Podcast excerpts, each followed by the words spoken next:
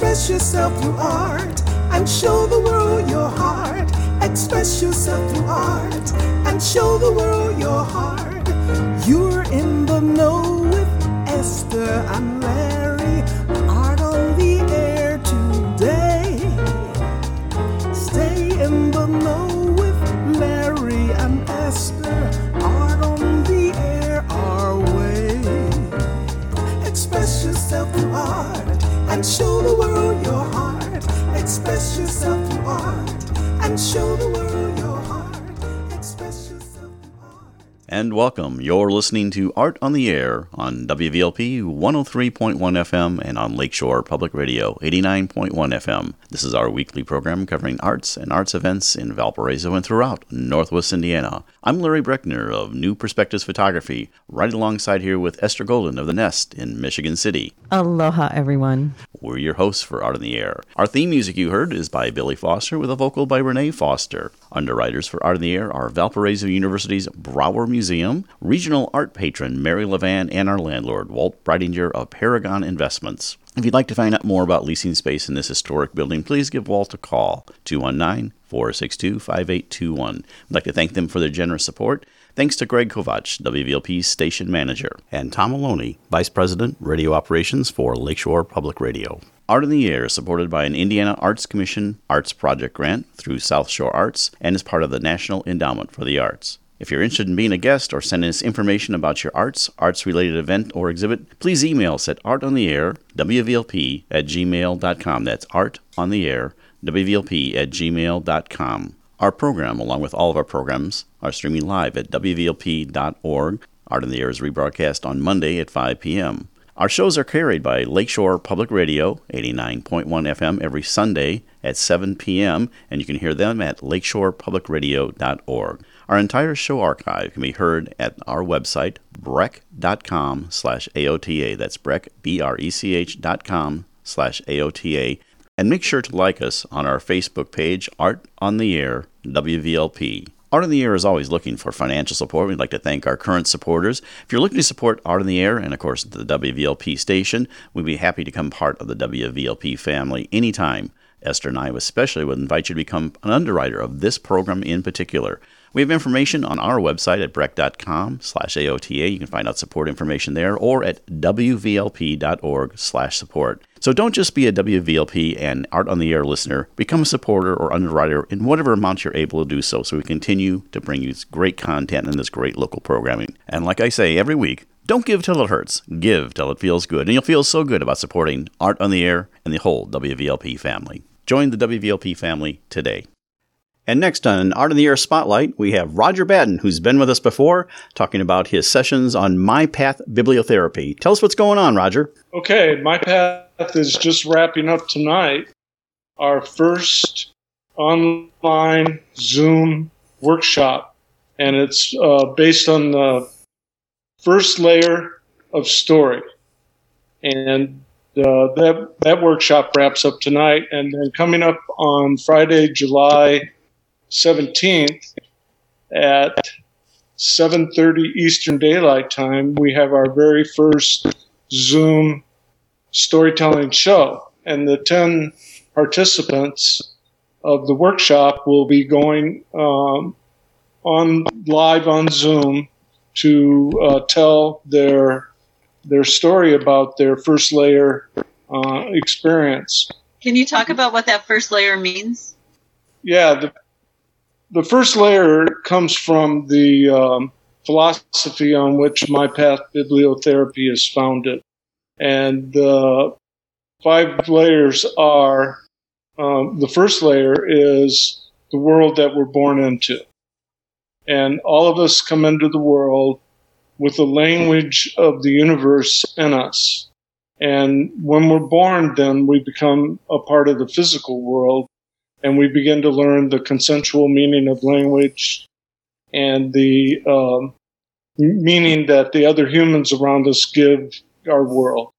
And that's what we explore. It's about the time of uh, birth and what was happening in the world when you're born, what's happening with your caregivers, your family, your parents, whoever they were.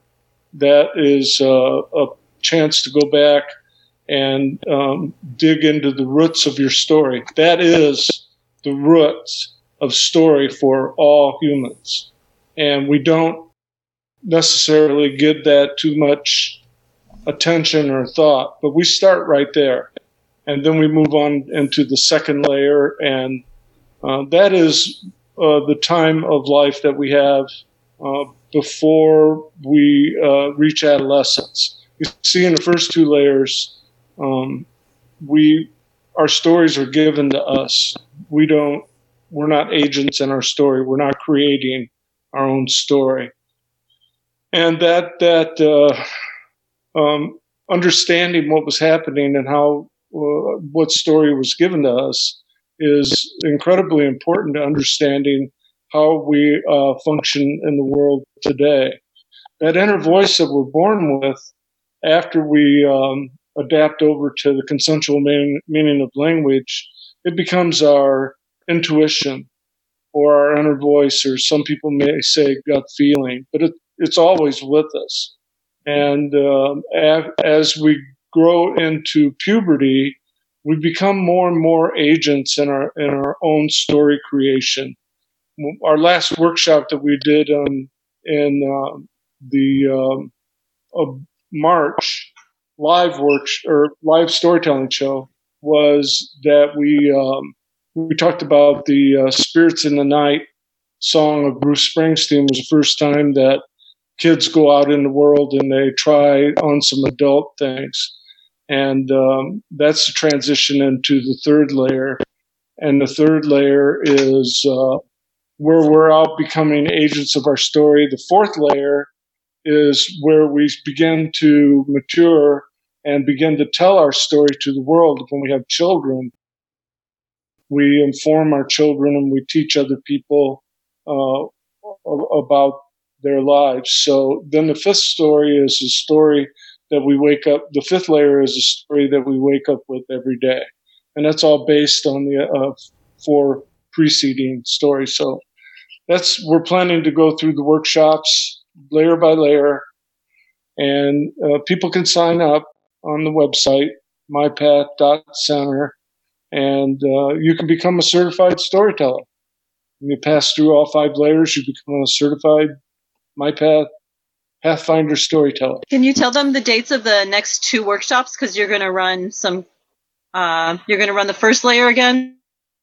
Right on um, Monday, July 20th, we're kicking off the second layer at 7 p.m. And on Thursday, July 23rd at 7 p.m., we're kicking off another round of the first layer for people who want to get started. We're going to run the first layer continuously. And so um, it's seven though Eastern Standard, right? It's six p.m. Central Standard. That's right. And okay. we do have people chiming in from places like Texas and Georgia and Kansas now too. So you know, it's uh, it's been exciting transitioning into the virtual world, but we're having a very good response and uh, looking forward to having more and more people uh, process through their five layers of story. We appreciate you being Thank back you, on uh, uh, promoting uh, this uh, wonderful storytelling event, and you can contact it. We'll have information on us. So Roger Batten from MyPath uh, dot Center. You can find information about his upcoming things and uh, whatever going on. Thank you for being on Art of the Air Spotlight. Thank you, Larry, and thank you, Esther, both for allowing me to um, participate in this today. You're listening to Art on the Air, WVLP 103.1 FM, and on Lakeshore Public Radio 89.1 FM. And our guests on Art of the Air are Tom Torluemke and Linda Dorman. Uh, Tom was born in Chicago, but he's an Indiana based contemporary American artist.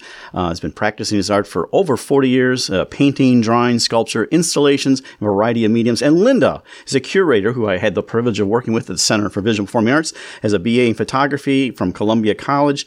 During her years there, she blossomed, and now she manages Tom's Studio. Welcome to Art on the Air. Hello. Hello. Hi. Welcome. Thanks a lot for having us.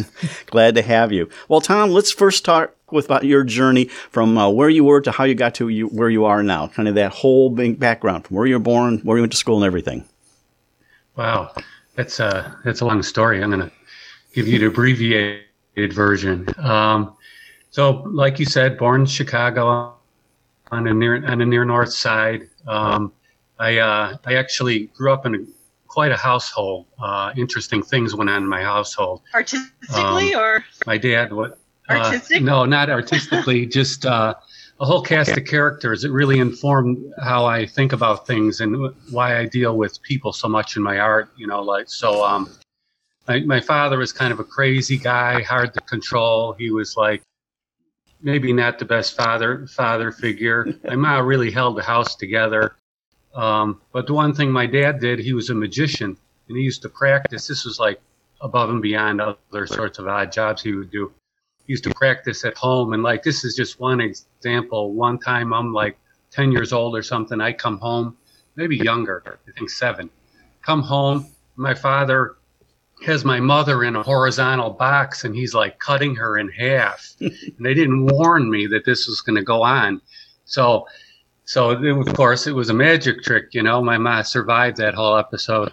Um, and then I was watched a lot or babysat by my great uncle Freddie, who lived upstairs. It was a three flat, and he was uh, deaf and mute, and he didn't read lips or do sign language or anything. And he watched me a lot. So we had to communicate to each other. So the way we did it is we drew pictures back and forth. I drew a little picture, and then he drew a little picture. I drew a little picture, and then he was like, interesting that he, he advanced his drawing as my age advanced. In the beginning, it was stick figures. Then it was like geometric figures. Then it was actual figures. So he advanced his style of drawing with my age. So, so he taught me from an early age how to communicate through art, through through drawing. that is so Um, beautiful. yeah, that's that that's a cool story, I think. And um, and then I, uh, because all kinds of stuff would go on in the house. My mother was, my grandmother was agoraphobic. She couldn't go out. She didn't go outside, so she'd go down to get the newspaper and she'd crack the door open a little bit and stick a broom out there, scoot the newspaper towards the door, and then pick it up. And then uh, my grandfather, he he had an accident happen to him. He worked at International Harvester, and it was a work accident. A big metal uh, punch press plate fell on his head, and he survived it. But he was never the same. He was a little simple after that. So he used to go walking through the streets and everything, and people used to sort of make fun out of, of him. But although he was a very wonderful man, so these sorts of things shaped me in the way I view people and this sort of being able to jump out of myself and put myself in their shoes and stuff like that. So that's pretty much why I um, uh, deal with people a, a lot in my art.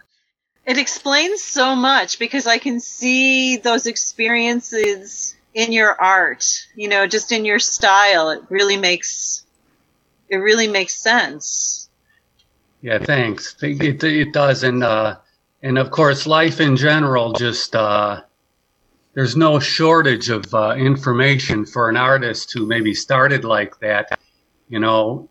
So then, you know, I I uh, you various odd jobs and stuff, and I I always wanted to go to the Art Institute, but I couldn't afford to go to the Art Institute, so I went to the American Academy of Art, which I think was a good thing, sort of a trade school, two years, and uh, and I got my associate's degree, and I, I just started making making art, and realizing that I was sort of at a deficit because the education was very uh, very short and quick. So I was fortunate as I got this job working at the Evanston Public Library, and I was a custodian there.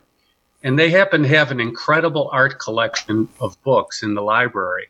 So after I cleaned the library, I spent the rest of the evening uh, reading those books. Uh, so I, because they didn't have art history actually at the school that I went to, so I, I learned all that stuff on my own, and then I just uh, um, started to paint, paint, paint, paint like crazy. And So then- who did who were who did you gravitate toward in those books? Was there an artist that really captured? Um, Um, I'd say, well, Van Gogh was a very early inspiration, and then uh, I gravitated pretty quickly to uh, um, sort of socio-political uh, artists, uh, Otto Dix George Grosz, uh, Goya.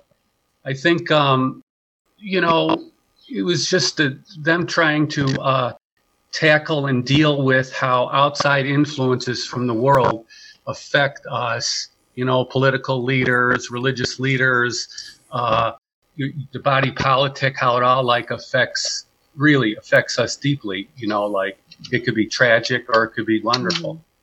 Very good. Hey, let's uh, so, jump to um, let's now jump to Linda for a minute and, and get her uh, background and uh, tell us a little bit about your uh, story as you come through. Um, I think actually, well, I grew up in Dolton on the south side of Chicago in, in a suburb, and I very uneventful childhood compared to Tom's. So it would be interesting, I think, for you to hear about the first time I went to see a show of Tom's because this is how I met him. And um, I went to a show that an exhibition that he had in Chicago. I went with uh, John Kane and one of our board members when I was working at the Arts Center, and they were kept telling me about this artist that lived in Northwest Indiana, and you should hear know about him. And and I had never heard of him. And we went to the show, and I just was blown away. Um, really affected me. Uh, the artwork was very dramatic and bright, and had all these really un- like crazy scenes going on, and I was just like, "Whoa!" I I was speechless, and um, and we ended up going out for lunch that day and he told a bunch of stories about his past. And i was for someone like myself who had a very like regular normal average upbringing hearing all these stories about about him and his family and everything really intrigued me. So it was very uh, illuminating time. And, and that was just the very first time i met him. I didn't see him again for many months months later but um, then he got hired at the art center when i was working there and and then and then I didn't like him. but that's a whole other story. that sounds like an interesting story, though. Yeah. So yeah. So anyhow, um, his his artwork and the way he views, you know, interprets feelings and emotions and everything in his artwork was just very inspirational to me, and it really affected me deeply. But tell us a little bit about yourself still uh, for our audience. as great artwork does. I well, and, and so when we got when we finally got together, we opened a gallery together. We had a gallery for seven years. I've done lots of different things.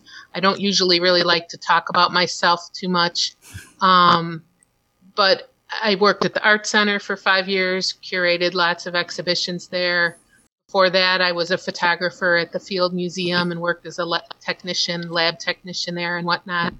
I've had a lot of really interesting experiences um, curating shows. I, I, did a whole bunch of uh, exhibitions for a project called City 2000 that was a documentary project in Chicago in the year 2000, and I got to work with over a hundred like amazing, some of them very famous photographers. It was really really fun to, to work on that project. I was the lead curator on that project so I've done a lot of things, and then we had our gallery together. And since we closed the gallery, we work on Tom's studio. I'm his his studio manager, and we also curate shows together. And I've curated some shows on my own also since uh, since we closed our gallery. So I work with I love working with artists and photographers and organizing shows and all that sort of stuff. Very good. Well, and then recently, I know, and all that's changing now. yeah.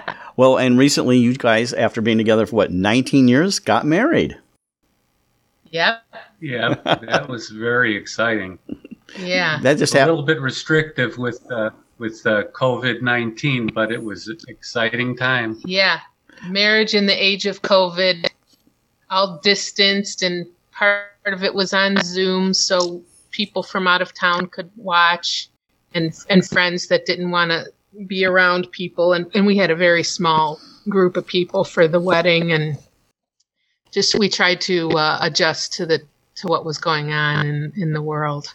Briefly tell us a little bit how covid-19 has affected you both as well artists and some people uh, flourish during it and others feels very restricted but tell us about your journey during this pandemic. Yeah it's uh um it's hard to it's hard to get used to. Just in general, I think our I don't know if all different uh, kinds of artists are affect um, deal with it the way that I've been able to deal with it. I think visual artists have a little bit easier road sometimes because they're very isolated. They're very solitary. Usually, they're in their studio alone a lot. So, in many cases, it's not a big change. However, for me, that that was true, but I do miss some things quite a bit. Like I re- realize now how much I miss going to the Art Institute. Like I'm a frequent visitor there, and really uh, informs my work, affects me, and and and I, I really I really miss it. And then I really do miss sharing ideas and looking at uh, colleagues, friends' artwork. You know, we I would go somewhere to visit a studio, or they'd come over the, the house over here and visit the studio, and and even though we didn't do that all that often, it's still the several times that I would have done it during this period of time, I really miss it. I know taking the taking that option out of the equation, even if it wasn't going to happen, really is it really affects you. You know, Yeah. to know that we have these limitations. and I, I wasn't, I didn't expect that co- coming, you know. Um, so, how about how has it affected you, Linda? I like talking on the phone, so I call a lot of my friends. I try to call somebody almost every day, just just to shoot the breeze and you know connect with someone besides him. And uh, and and and one of the nice things was is that we were planning our wedding during this, so I, I had a nice distraction for a while there, just to like yeah. So we were planning the wedding during this, and that was fun and. I've been uh, I've been uh, writing a book for the past couple of years, and I've been now that the wedding's over, I've jumped back into it. I kind of took a little break from it, and now I'm I'm jumping back into it. Can you tell us about the book? Yeah, it's actually a memoir. Um, it's about my life with Tom since we've been together, and I I've got I don't know 250 pages or something written. So um, So it's well on its way. yeah, it's well on its way. I'm just doing some like final chapter stories of things that I remember that oh I should have put that in there, and I'm writing story short stories right now to like weave into it. So that's been a that's been a lot of fun. Probably revisiting all those memories too are wonderful Oh. as well. Yeah. I'm going through a similar writing project and and it's unlocking so many interesting things, you know, and and from the perspective as you have had a long history together, when you revisit, you see it with the, the current eyes, which Yeah. is a whole, it's like uh, adding another dimension to it as well. Yeah, it's re- It's a real cool interesting. process. Yeah, it's been a, it's been a really cool process. So I'm I'm excited to be back working on it again. What's your input in it, Tom? Do you have any? I mean, do- have you heard any of it yet, or Oh yeah, I've read everything so far. Uh, some things a couple times, and a lot of input because after she, you know, usually if she's writing, she seems to have been putting it together like in short story form and then weaving the stories together. So once she finishes a short story, or even halfway through, she'll read it to me, and then uh, give input and talk. We'll talk about it, and then after it's completed, she'll read it and then talk about it, and then it's a back and forth um, process, and it's been a joy for me to uh, uh, like see our lives through her eyes like that. It's it's interesting because some of the ways she puts emphasis on different things has been a surprise to me.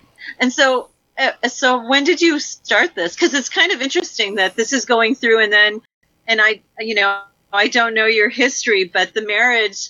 Um, I mean, has it brought you closer even this process of writing the book?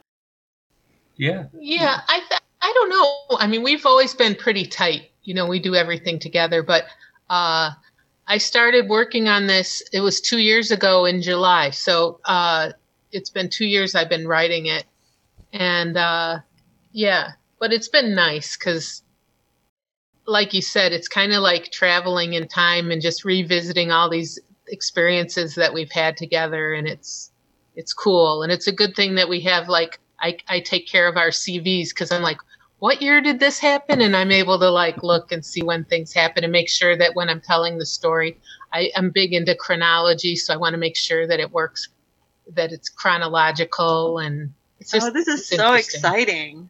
Well, it, has been a great uh, joy for me to see um, how fulfilled she seems to be while doing this, even though it's a big, it's a struggle, you know, doing it, but it seems as though she's like extremely satisfied with, uh, with the, how full that whole process is. And, and that's made me, uh, close, you know, like she says, we're really close all the time. I mean, but this somehow brings our minds even closer together, which is really fun for me. I know. I and I'm speaking also from personal. That's what I'm experiencing as well. It's like to revisit this in such a vivid way because I I mean I remember the smells and what I was wearing and like really details and to have that come back again is it's like a vacation. well, one project I always was kind of interested in is you were doing a series of sketches blindfolded.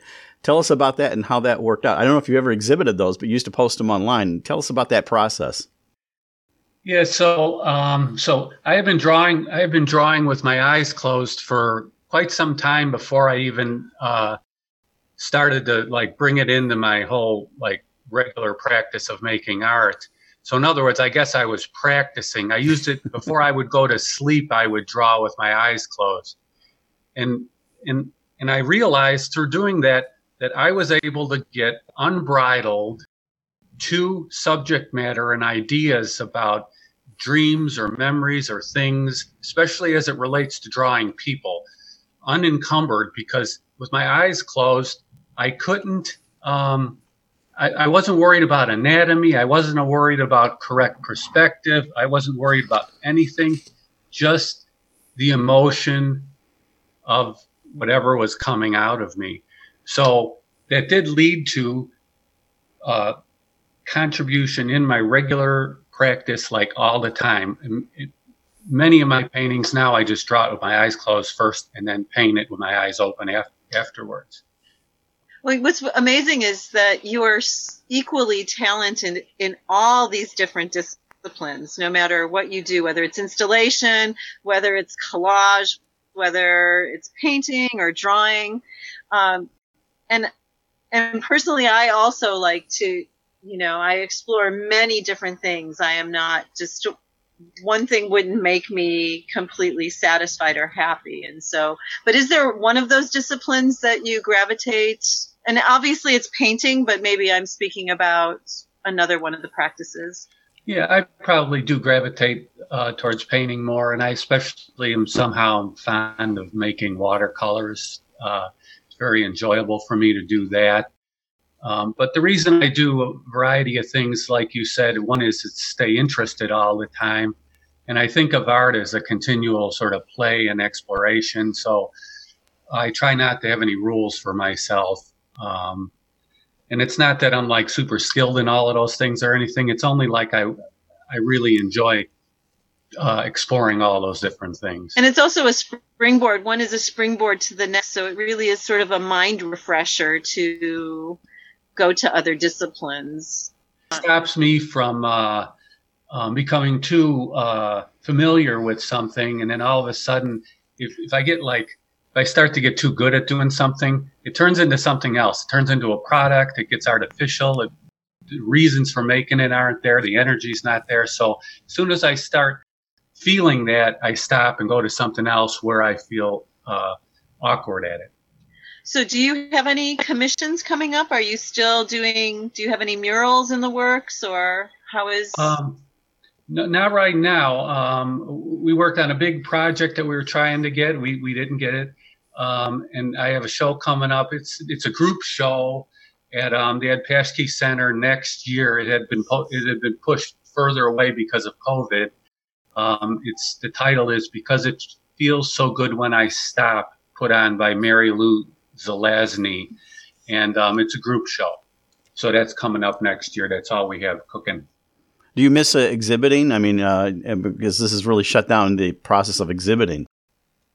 Yeah, that's a big issue. That's a yes, yes, it's a big problem, you know, because I just show the work to Linda. By the way, Linda, how does that work Uh-huh. being the uh, uh, studio manager for your own husband and partner? Um, yeah, we're gonna have to work on my cut now that we're married. I don't know how that's gonna go, but no, every it it's good.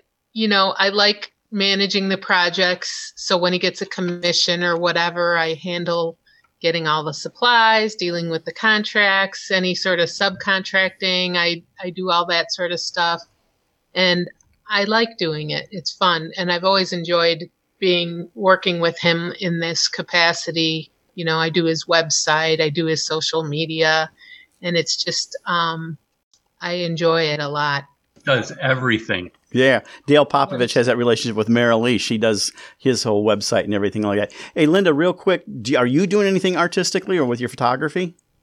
you know i don't the only photography that i do is sort of documenting my life with tom and my son and um that's i find a lot of pleasure in doing that but i don't do anything sort of competitively or trying to exhibit my work or whatever.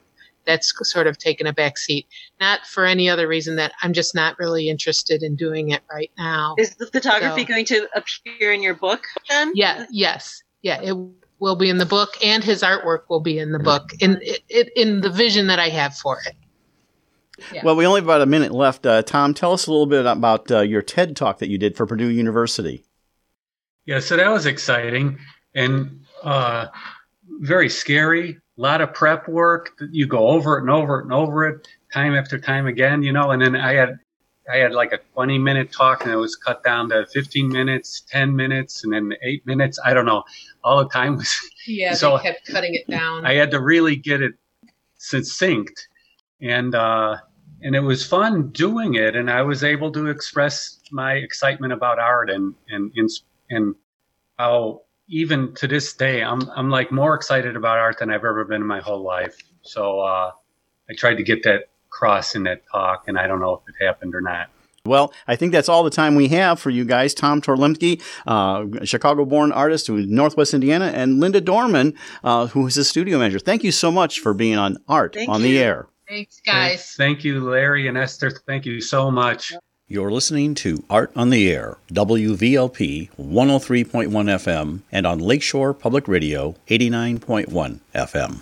And now on Art in the Air, we have Lisa Colleen. She's a lifelong writer, storyteller, teacher, and coach in a variety of settings with diverse groups of people, dedicated to supporting adults and children toward increasing their self knowledge and identification in their goals in order to live healthy, productive lives. Lisa, welcome to Art on the Air.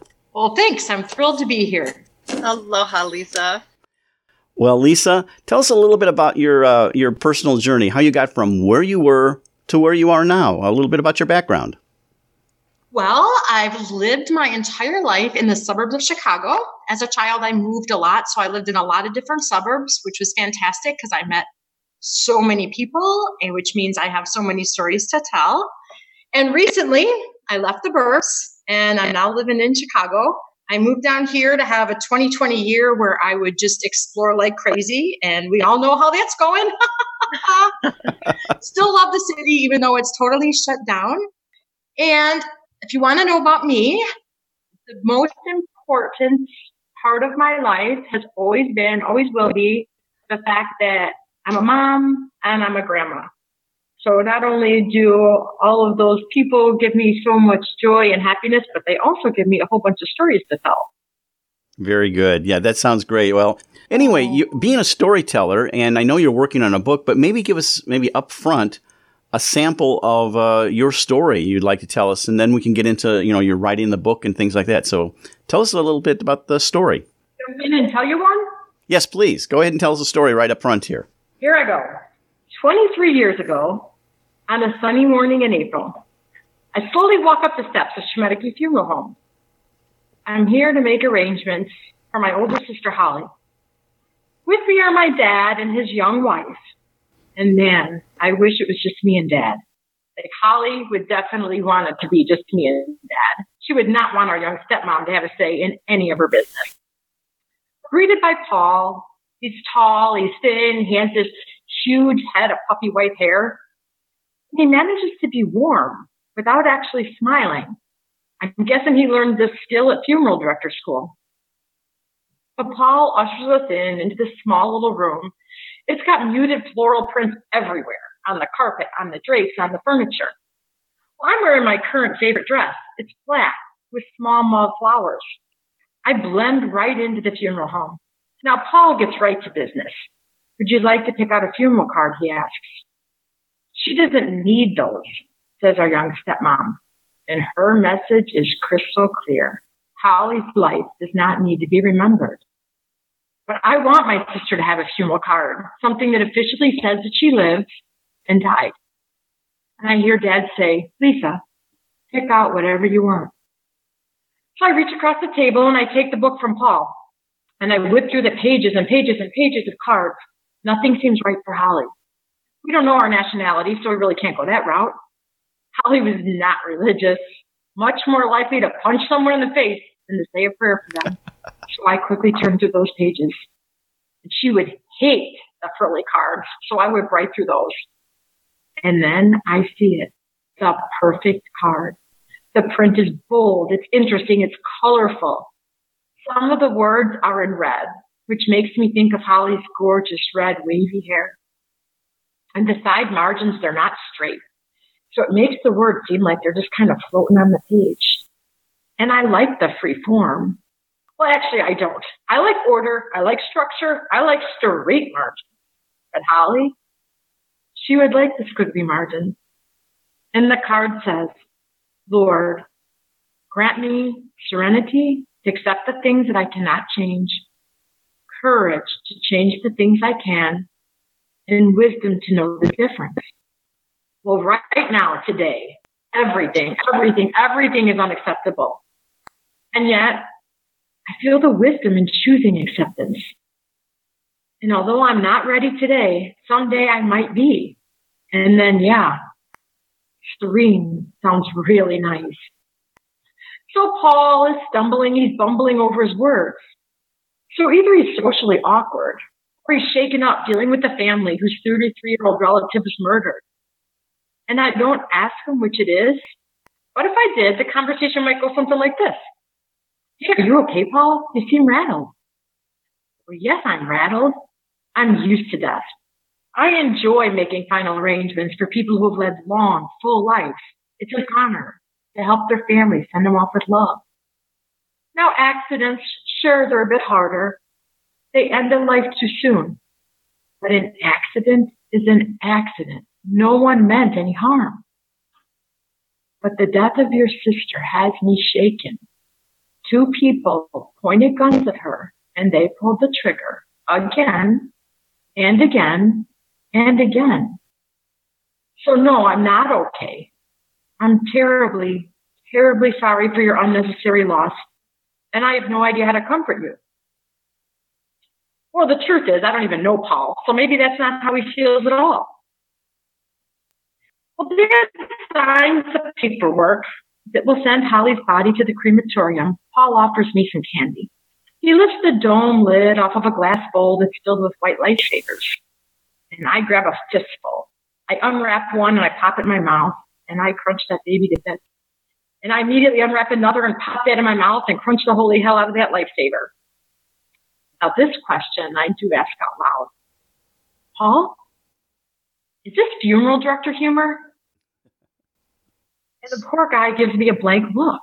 Lifesavers, I explain. Like if we here, if we're here sitting in these chairs, it is clearly too late. oh, Paul looks horrified. Like, I think this is hilarious but I'm way too tired to laugh. Crying is exhausting, and I am exhausted. Probably dehydrated. He should offer water lifesavers. So we wrap up the unnecessary paperwork, and Paul ushers us across the hall. He stops at a closed door and he quietly says, She's in here. And I'm still holding out hope that this is a mistake. Like in my mind, I picture us walking up to the dead body of a complete stranger, and I'm immediately relieved at this twist of events. Sure, I'm sad for the relatives of their murdered girl, but I feel relief Holly is going to laugh like crazy when I tell her about making plans for her memorial service while she was off on some crazy adventure. I can give her one of those lovely funeral cards that I just picked out. She can keep it in her wallet and pull it out every now and again for a laugh. Please don't be Holly, I think, as I take a few more steps. Right, and then left, and then right, and left. And there she is, my sister. I see a hole in her cheek from a bullet.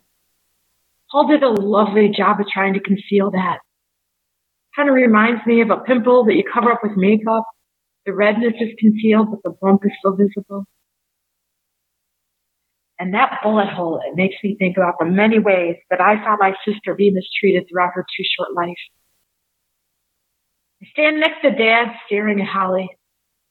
Like always, he's fashionably dressed, looks like the powerful businessman that he is. And I wish, I wish he'd put his arm around me. Wish I could bury my head in his huge chest. But today, whew, he's already way out of his comfort zone. And I'm not going to make it worse for him. And I don't cry. I just don't. Being Holly's sister, I've had so many times when I've shut off my feelings. I've actually had a lot of practice for this very moment. Plus, Dad might see my tears as a sign of weakness, and I definitely do not want him to think I'm weak. I try to comprehend that this is it. After today, I will never see your body again. I will never watch her laugh silently as her entire torso goes up and down. And I won't have the opportunity to be old with her. That was 23 years ago. Isn't that enough time to just get over a tragedy? And yet, I find that I still struggle to accept that she was murdered. And the hardest part for me, it's not really that she died, but that she's still dead. It's the living without her. Like, how dare I live happily when she's dead? So this past summer, I'm at my favorite thrift store and I'm drawn to a picture with bright colors. I get closer and I read the words on it. Lord, grant me serenity to accept the things I cannot change, courage to change the things that I can, and wisdom to know the difference. I can't find my glasses, so I can't read the price tag, but surely I can afford art at the thrift. So I toss it in my cart. I get home, find some glasses, and I read the small print on the back of my new picture. And guess what the artist's first name is? Holly. She's a first grade teacher who uses art to inspire little ones to be themselves. And oh, how I wish that Holly had been my Holly's first grade teacher. That picture hangs in my bedroom. And sometimes I can hear my sister read it to me. She doesn't read verbatim because she was not a verbatim kind of girl. Accept my death, she says. You can't change it. Be courageous. Live happily without me. I am wise enough to know that you, my little sister, deserve to be happy. And hearing these words spoken by my sister from across the divide helps me heal. Makes me feel as if she's walking right beside me on my journey to accept the unacceptable. And thank you, Lisa. That was great. Lisa, you are you are such a powerful and compelling writer. I have a question about Holly actually. Where were you in the world when your sister Holly died and how old was she? She was 33. I was 31. And I was living this amazing life. I was a mom of three little kids, happy as all get out, pretty much living my dream. So when she died, I don't feel like I dealt with it. I'm not sure exactly what that means, but I felt like my kids really deserved to have a mom who was there and who was happy and wasn't distracted. So I say I took out my metaphorical shovel and dug a big hole and threw in all these feelings that I couldn't handle. The, the pain, the horror, the shame, the guilt. And I kind of threw all those feelings in there and got on with life and enjoyed my days. So I'm finding now that my children are raised that I have the time to think about her and her life and her death and reconnect with her. And I'm so, so grateful to writing. I'm so grateful to storytelling. I'm so grateful to the storytelling community for helping me with this process. You're listening to Art on the Air, WVLP 103.1 FM, and on Lakeshore Public Radio 89.1 FM. So, has it just been the last couple years that you've undug these memories? Yes, when I started going to writing circles and writing, I'll be damned. She just popped up in every story. There she was. There she was. There she was. And it was it very surprising to me that in my not dealing with her or her death or her life and so many other things, that she was right, right there all the time. It didn't matter what I wrote, she showed up. And so, have you been able to share these stories with your family, with your children? I have. Um, I have. Oftentimes, when I'm writing something about her, because the truth is, she did. They didn't really know her. Her lifestyle. Yeah, that, I was, was wondering. Pardon me. Yeah, I was wondering that whether they remembered her. No, um, I share the stories with them now, partly so they can get to know her, and partly so that they can understand me better. But I made a choice they didn't spend a lot of time with her because her lifestyle was one that um, at the time really scared me and wasn't the kind of influence I wanted around my children. Which I know I, I, I kind of struggle with it because what I just said sounds so judgy, but it was the choice I made and it's a choice I have to live with and I can trust that on some level she understands. Well, when you become a mother, everything changes. Everything. So, uh, Lisa, are these things going to develop uh, into a book of some kind? I think you're working on that, and I uh, far along. And it's going to talk about personal journeys in your book. My personal journey of writing a book. Right. Uh, that you, the stories in your book are going to reflect your personal journeys. They very much are. Um, as I started writing stories about her, I found that every time I went to go tell a story about her, I had to cut and cut and cut and cut and cut and cut and cut. There was so much to tell. I have a whole collection of memories of the two of us, and they're so wonderful for me to get to write and read because I'm finding that as I'm writing these stories of the two of us, the events aren't changing, but the way I'm seeing them change all the time. And stories that once for me held a whole lot of pain through the writing process have really turned into happier memories that affirm who she was, affirm who I am. And I think this sounds crazy, but I'll just go ahead and say it out loud. The writing of our stories have really helped our relationship, even though one of us is alive and one of us is dead. So I think I'm giving her the gift of trying to understand her in a way that I was unable to when she was alive.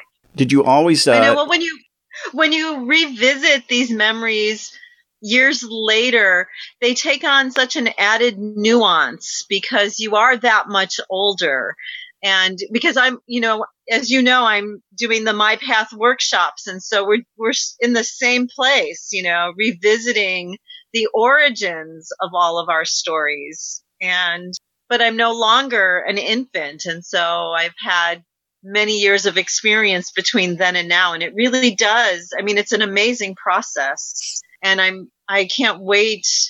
Um, I think you're pretty far along in the book, aren't you? I am. My goal is to have the first draft done by the end of this month.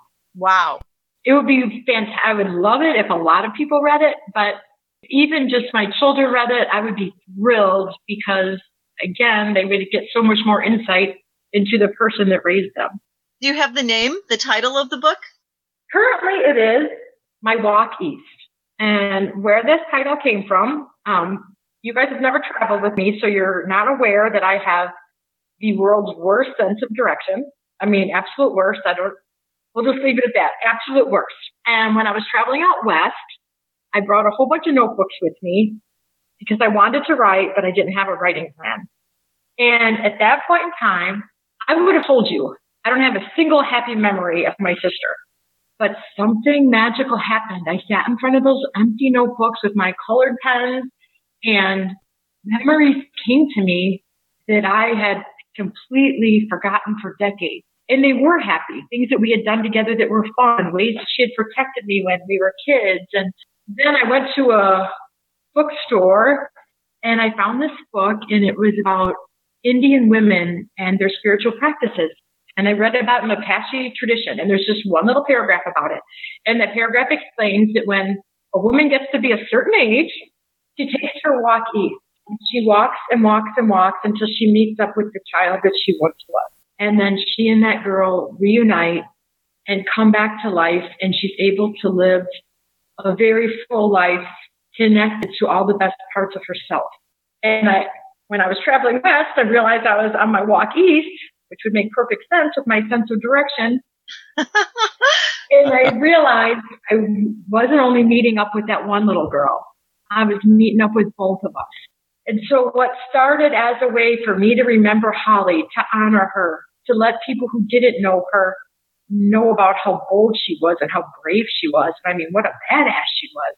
It started out for her.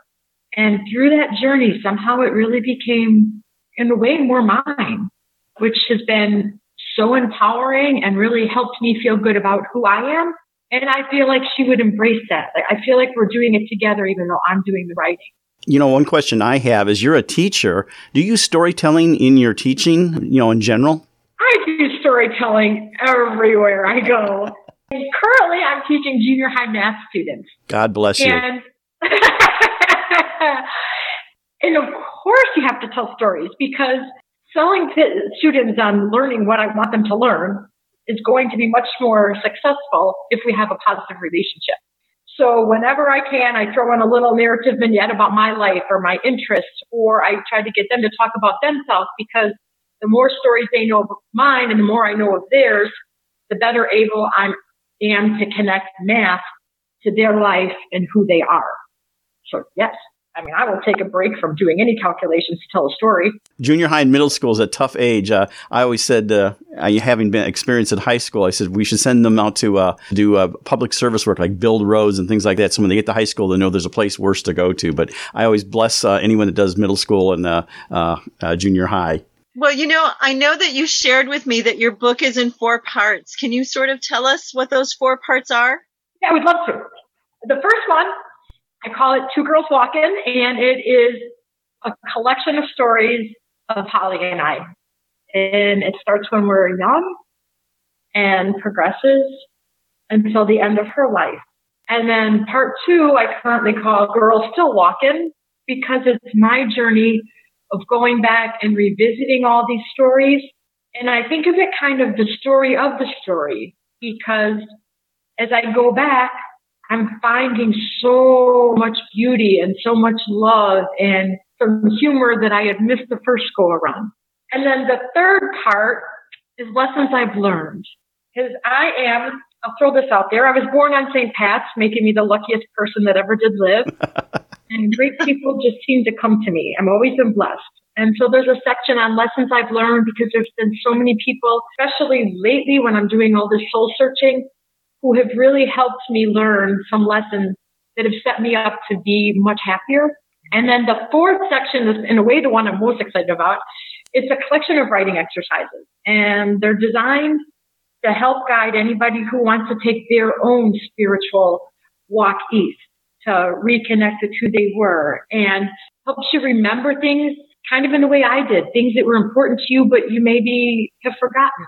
The prompts are designed to help you reconnect with all the best parts of yourself. Maybe some that have fallen away because of gosh darn life. There's le- lessons that are in there where The goal is to release any emotions that are getting in the way of us living the life that we really truly want to live.